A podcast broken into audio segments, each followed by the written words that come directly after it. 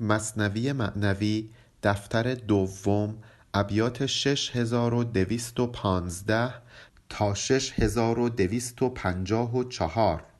مولانا داشت برامون داستانی را تعریف می‌کرد که در اون پیامبر به عیادت یکی از اصحابش میره. همین که کلمه عیادت به میان اومد تدائی های مولانا ما رو برد به سمت اینکه در عیادت کردن چه فوایدی وجود داره. بحث یواش یواش کشیده شد به سمت اینکه ما باید در مسیر سلوک یه مرشد داشته باشیم و همچنین اون داستان رو خوندیم که خدا به یک به حضرت موسی میگه که چرا به عیادت من نیومدی؟ و حضرت موسی که سوال می‌کنه مگه من می‌تونم به عیادت تو بیام؟ میگه بله وقتی یه نفر که با من یکی شده مریض میشه اگه به عیادت او بری انگار که من مریض شدم و به عیادت من اومدی. در آخر هم مولانا به همون گفت که باید مسیر سلوک رو سعی کنیم گروهی طی بکنیم. تک تک اگه بخوایم این کار رو انجام بدیم احتمال موفقیتمون کم میشه. اون داستان رو برامون تعریف کرد که یک فقیه و یک سید و یک صوفی میرن تو باغ یک نفر. فرد که می‌بینه که از پس این ستا بر نمیاد اونها رو یکی یکی از هم جدا می‌کنه و تک تک حسابشون رو می‌رسه. حالا برگردیم به موضوع عیادت پیامبر از صحابی. این عیادت از برای این سله است وین سله از صد محبت حامل است. سله رحم که شنیدید اصلا سله یعنی نیکی کردن احسان کردن. رحم یا ارهام یعنی خیشاوندان. سله رحم یعنی نیکی به خیشاوندان. ولی ما در عرف سله رحم رو به معنی دید و بازدید از خیشاوندان گرفتیم. اینجا مولانا میگه عیادت کردن و احوال پرسی از بیمار به خاطر اینه که یه جور سله به حساب میاد. نیکیه که ما به دیگران می‌کنیم. این نیکی نتیجه صد محبته یا با خودش صد محبت به همراه میاره. عیادت از بیمار رفت و آمده با خیشاوندان باعث میشه که دوستی ها و محبت بین افراد زیاد بشه. در عیادت شد رسول بی ندید. آن صحابی را به حال نزع دید. حضرت رسول حضرت رسول که بی ندید بود یعنی بی همتا بود رفت به عیادت آن صحابی و دید که در حال نزع افتاده داره جون میده. انگار که مثل یک شمعی که از شب تا صبح روشن بوده داره عمرش تموم میشه. اونجا مولانا تو غزل میگه که امروز در این حادثه دانی به چمانم در نزع فرو مانده چو شمعی به سحر من این حالت نزع رو مولانا در نتیجه دوری این فرد از حضور اولیا می‌دونه. میگه چون شوی دور از حضور اولیا در حقیقت گشته ای دور از خدا. وقتی که تو از حضور اولیاء الله خودت رو دور کنی نری در جمع اونها انگار که داری خودتو از خدا دور می‌کنی. ولی خدا با خود خدا یکی شده. فانی شده قطره ای بوده که در دریای وجود خدایی محو شده. بنابراین بودن در کنار ولی خدا مثل بودن در کنار خود خدا میمونه. چون نتیجه هجر همراهان غم است کی فراق روی شاهان زان کم است؟ وقتی که از همراه و یارت که دور بشی نتیجهش این میشه که به حال نزع بیفتی. حالا ببین نتیجه این که از شاهان دور بیفتی دیگه چی میشه؟ نتیجه دوری از اولیاء خدا دیگه ببین چقدر بد میشه واسه آدم. سایه شاهان طلب هر دم شتاب. تا شوی زان سایه بهتر زافتاب برو دنبال این باش که در سایه اولیاء الله باشی. با شتاب برو دنبال این سایه بگرد. وقتی در زیر زل زل الله قرار گرفتی یعنی وقتی در سایه کسی قرار گرفتی که اون کس خودش سایه خداست اون وقت تو از صد تا آفتاب هم بهتر میشی. نورانی تر میشی. خودت نور میبخشی. خودت میشی کسی که دیگران باید بیان در سایه تو بنشینند. نورانی میشی. گر سفر داری بدین نیت برو. ور حذر باشد از این قافل مشو. فرقی نمی‌کنه. می‌خوای بری سفر می‌خوایم نه حاضر باشی. همونجا تو موتن خودت بمونی. در هر دو صورت باید در حضور اولیاء الله باشی. اگه می‌خوای به سفر بری با یه ولی خدا همراه شو. اگرم می‌خوای در موطن خودت بمونی در حضور ولی خدا باش. قبل از اینکه مولانا ادامه داستان عیادت پیامبر از اون صحابی رو برامون تعریف بکنه می‌خواد یه داستان دیگه برامون بگه. در این داستان بایزید در حال سفر به سمت مکه هست که در راه با یک پیرمرد فقیر مواجه میشه. سوی مکه شیخ امت بایزید از برای حج و عمره میدوید. با یزید بستامی داشت می‌رفت به حج حج عمره. بایزید شیخ امت بود. یعنی مقتدای عارفان و سالکان بود. ما یه اشتباهی که می‌کنیم اینه که فکر می‌کنیم وقتی به یه سفر میریم هدفمون مقصده. از مسیر قافل میشیم. فکر می‌کنیم باید هرچه زودتر این مسیر تموم بشه تا برسیم به مقصد. در حالی که مسیر خودش قسمتی از سفره و بایزید اینو خوب می‌دونست. در همین مسیر که حرکت می‌کرد همش دنبال این بود که با یه ولی خدا روبرو بشه یه چیزی آیدش بشه. او به هر شهری که رفتی از نخست مر عزیزان را بکردی باز جست به هر شهری که می‌رفت و می‌رسید دنبال این میگشت که یه عزیزی رو پیدا بکنه یه صاحب دلی رو پیدا بکنه. گرد میگشتی که اندر شهر کیست؟ کو بر ارکان بصیرت متکیست؟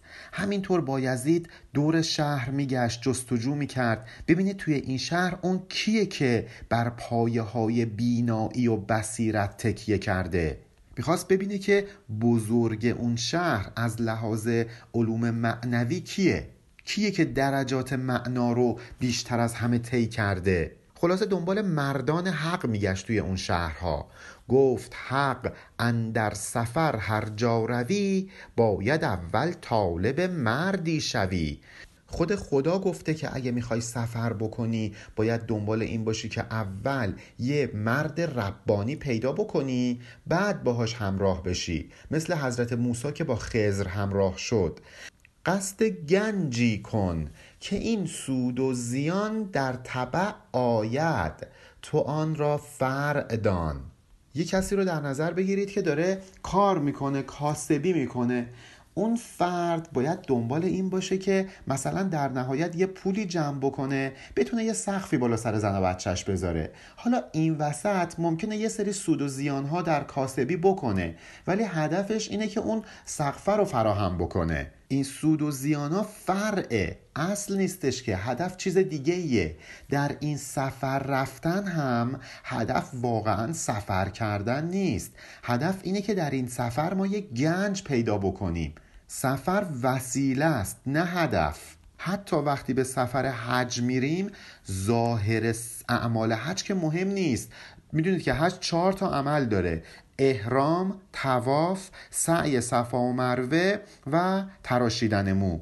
اینا همش اعمال ظاهریه. یه لباس سفید بپوشیم دور کعبه بچرخیم بین صفا و مروه راه بریم موامون رو بتراشیم. اینا که هدف نیست اینا کارهای ظاهریه. گنجی که از این کارا می‌خوایم به دست بیاریم مهمه. اینا فرعه برای به دست آوردن اون گنج. هر که کارد قصد گندم باشدش کا خود اندر طبع می آیدش. یه نفری که داره گندم میکاره هدفش اینه که کاه برداره یا اینکه گندم. مسلما هدفش اینه که گندم برداشت بکنه. ولی ناخداگاه کنار این گندمی که برداشت می‌کنه یه مقدار کاه هم نصیبش میشه. اون کاه فرع بر گندمه اصل گندمه فرع که کاه هست هم باهاش میاد. ولی برعکس کسی که هدفش اینه که کاه به دست بیاره اگه کاه بکاره نه کاه به دست میاره نه گندم. که بکاری بر نیاید گندمی. مرد میجو مرد میجو مردمی. اگه کاه بکاری که گندم به دست نمیاری. بنابراین برو دنبال مرد حق بگرد. اگه در سفر دنبال مردان حق باشی کاری که بایزید می‌کرد در طبعش اون سفر رو هم انجام دادی. ولی سفر عرضه. دنبال مردان حق گشتنه که جوهره. ما اگر که دنبال جوهر باشیم عرض هم در کنارش میاد. ولی اگه دنبال عرض باشیم جوهر نمیاد باهاش که. قصد کعبه کن چو وقت حج بود. چون که رفتی مکه هم دیده شود. اون کسی که به حج میره هدفش اینه که تو مسجد الحرام اعمال حج رو به جا بیاره. ولی ناخداگاه شهر مکه رو هم می‌بینه. به طبع حج شهر مکه هم دیده میشه. پس حج جوهر دیدن شهر مکه عرض. ما میریم که کعبه رو ببینیم ناخداگاه مکه رو هم می‌بینیم. هدفمون کعبه است ولی به طبع دیدن کعبه مکه رو هم دیدیم. حالا اگه با هواپیما بریم جده ناخداگاه جده رو هم دیدیم. ولی هدف ما این نیست که جده رو ببینیم. جده به طبعش اومده. قصد در معراج دید دوست بود در طبع ارج و ملایک هم نمود. وقتی پیامبر رفت به معراج نرفت که عرش رو ببینه نرفت که فرشته ها رو ببینه رفت که در حضور خود خداوند قرار بگیره. ولی به طبعش فرشته ها رو هم دید عرش الهی رو هم دید. جوهر دیدار جمال خدا بود عرض شد دیدار فرشتگان. پس اگه ما همیشه دنبال اصل یه چیزی باشیم ناخداگاه فرع هم نصیبمون میشه. ولی اگه از اول دنبال فرع باشیم نه فرع نصیبمون میشه نه اصل. مثل کسی که کاه میکاره نه کاه نصیبش میشه نه گندم. یا اگه دنبال فرع باشیم شاید موقتا فرع رو به دست بیاریم. ولی خیلی زود از دستش میدیم. اون وقت نه فرعی تو دستمونه نه اصلی. باید با نیت خالص کاسبی بکنیم نون حلال بزن و بچهمون بدیم. ناخداگاه می‌بینیم یه ماشین هم خریدیم یه خونه هم خریدیم. ولی کسی که هدفش این باشه که یه ماشین بخره حالا به هر قیمتی شاید موفقم بشه این کارو بکنه ولی چون از مال حرام بوده خیلی زود اونو از دست میده. نهایت نهایت 70 80 سال زندگیش اون ماشین رو داره. ولی اون کسی که با رزق حلالی ماشین رو به دست آورده جاویدان از اثرات مثبتش استفاده کرده. این فرق بین اصل و فرع. حالا در بیان اینکه ما باید دنبال اصل باشیم نه فرع یه حکایت بشنویم. خانه ای نو ساخت. روزی نو مرید پیر آمد خانه او را بدید. یه نومریدی یه نفر که تازه شروع کرده بود به طی طریق یه خانه جدیدی بنا کرد. پیر و مرشدش هم اومد که خونه رو ببینه و مثلا تبریک خونه جدید رو بگه. گفت شیخ آن نومرید خیش را امتحان کردان نکو اندیش را. شیخ برگشت به مرید مبتدی یه حرفی زد یه سوالی ازش کرد. هدفش این بود که امتحانش بکنه. یه درسی می‌خواست بهش بده. بهش گفت روزن از بحر چه کردی ای رفیق؟ گفت تا نور آید زین طریق. بهش گفت چرا تو این خونه پنجره ساختی؟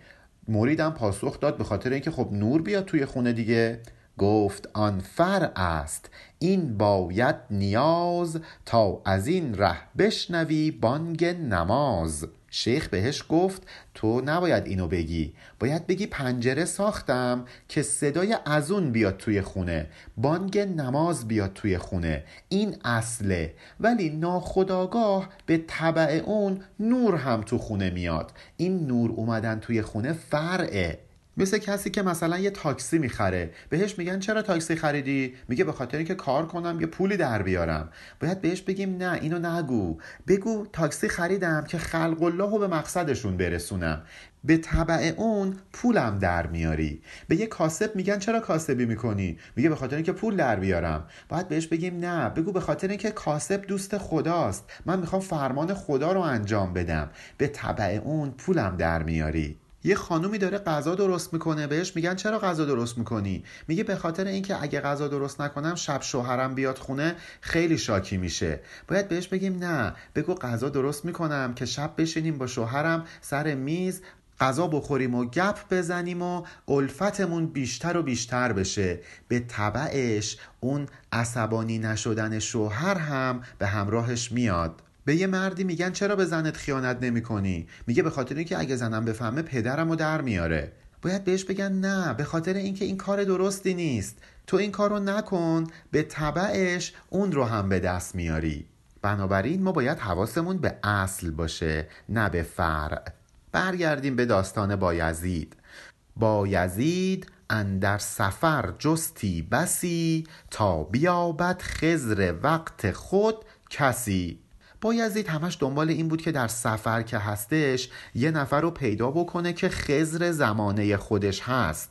اینجا خزر نشانه انسان کامل و ولی خداست که می‌تونه مرشد ما باشه. همونی که حافظ میگه طی این مرحله بی همراهی خزر مکن ظلمات است بترس از خطر گمراهی. منظورش این نیست که با خود خزر سفر کن. منظورش اینه که با خزر زمانه خودت سفر کن. طی طریق باید با حضور مرشد باشه. دید پیری با قدی همچون هلال. دید در وی فر و گفتار رجال.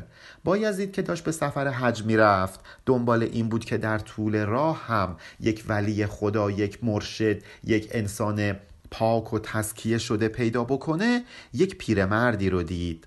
پیرمردی با قد خمیده مثل هلال. درسته که ظاهرش خیلی ژنده بود و فقیر به نظر می رسید ولی حرف که می‌زد می‌دیدی داره حرف مردان خدا رو می‌زنه. یه شوکت و جلالتی در کلامش نهفته بود. دیده نابینا و دل چون آفتاب همچو پیلی دیده هندوستان به خواب. درسته که چشمش نابینا بود این پیرمرد ولی دلش نورانی بود مثل آفتاب می درخشید مثل یه فیل بود که هندوستان رو در خواب دیده. میگن فیلش یاد هندستون کرده.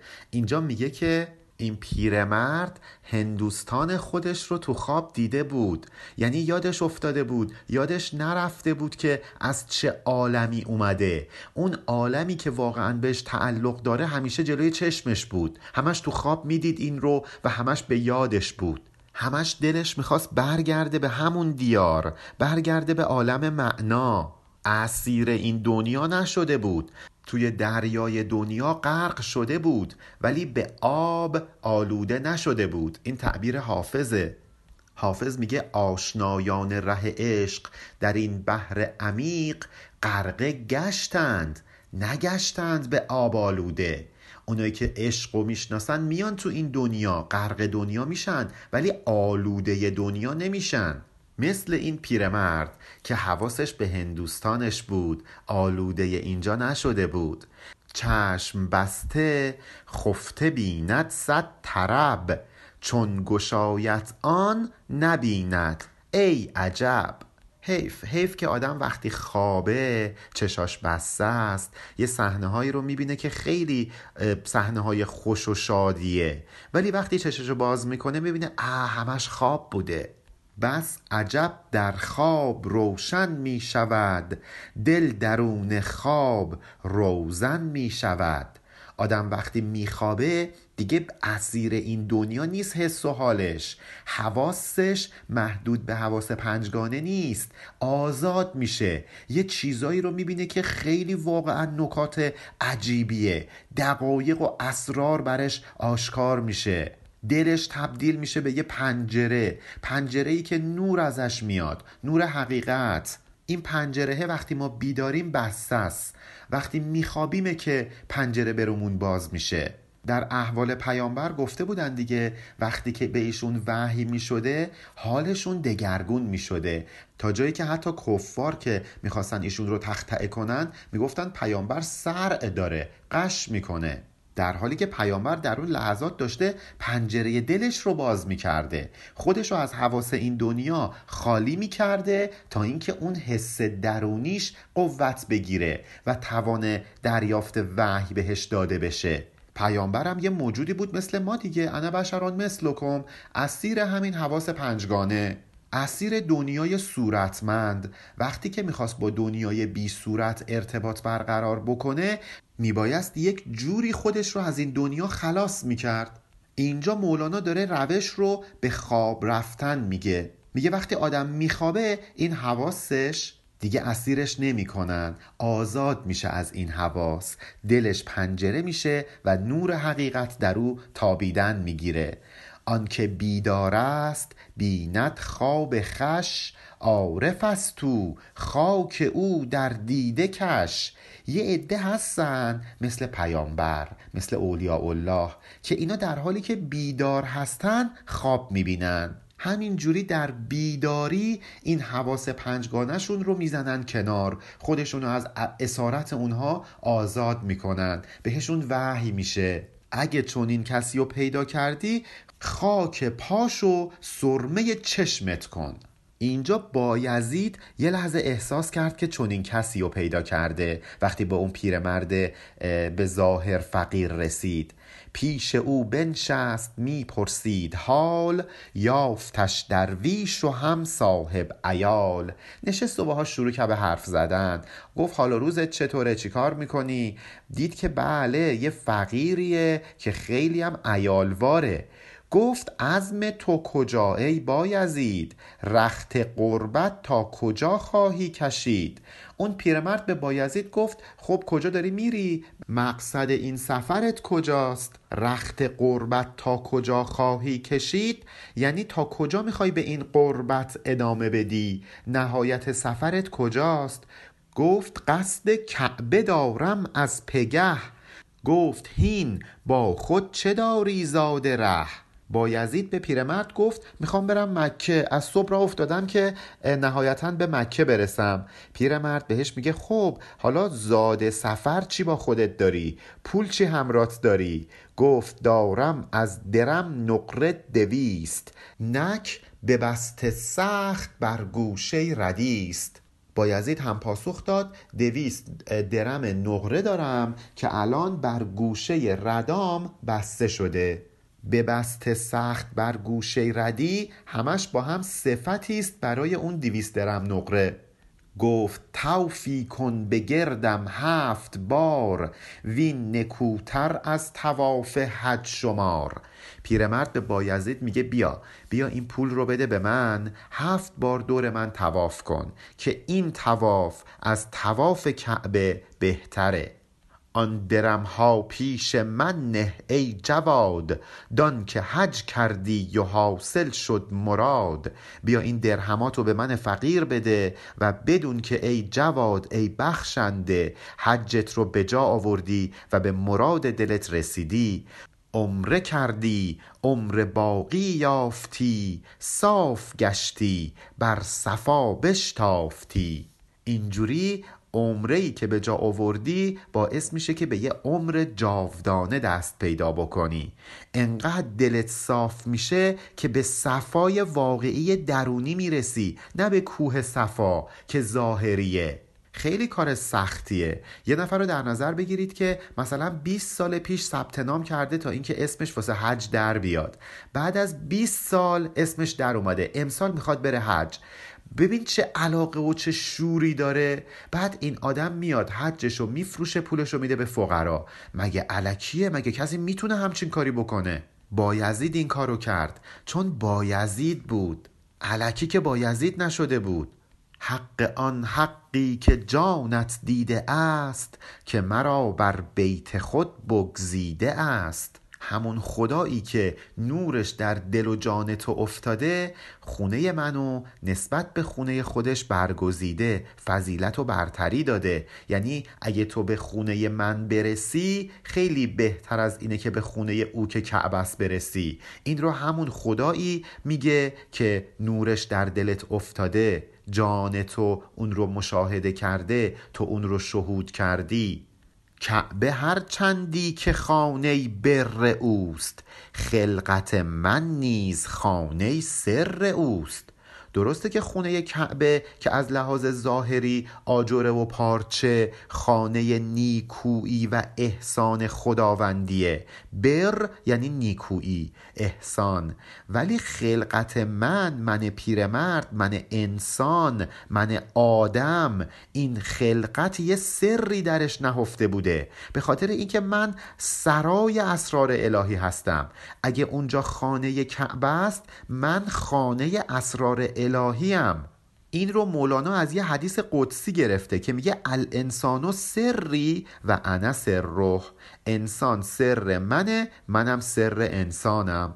تا بکردان کعبه را در وی نرفت و در این خانه به جز آن حی نرفت. ما در ظاهر میگیم کعبه خانه خداست ولی خدا که نرفته تو اون خونه بشینه. خدا که توی اون خونه جا نمیشه. خدا فقط یه جا جا میشه. اونم دل آدم مؤمنه. از اون روزی که خدا این خونش رو ساخته یعنی خونه کعبه رو ساخته پاشو تو اون خونه نذاشته. ولی به درون قلب انسان به جز خود خداوند اصلا کسی راه نداره. هر کی بیاد بعد از یه مدت میره بیرون. هیچ کس و هیچ چیزی مهرش در دل انسان جاوید نیست. حتی فرزند. ما تو آیه قرآن داریم دیگه. میگه توی قیامت که می‌رسه آدم اصلا پدر مادر و فرزندش هم فراموش می‌کنه. چون مرا دیدی خدا را دیده ای.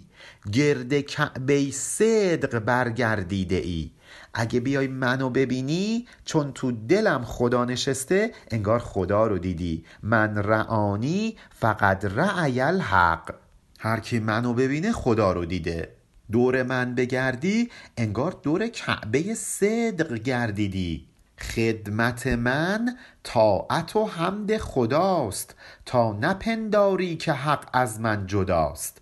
به خاطر اینکه من با خدا یکی شدم به فناع فلاح رسیدم. اگه به من پیرمرد خدمت کنی انگار به خدا خدمت کردی. نکنه فکر بکنی که من از خدا جدام. انا الحق. من با خدا یکی شدم. اصلا منی دیگه وجود نداره. چشم نیکو باز کن در من نگر. تا ببینی نور حق اندر بشر. چشم دلتو خوب باز کن. به من نگاه کن. اون وقت نور خدا رو در وجود من می‌بینی.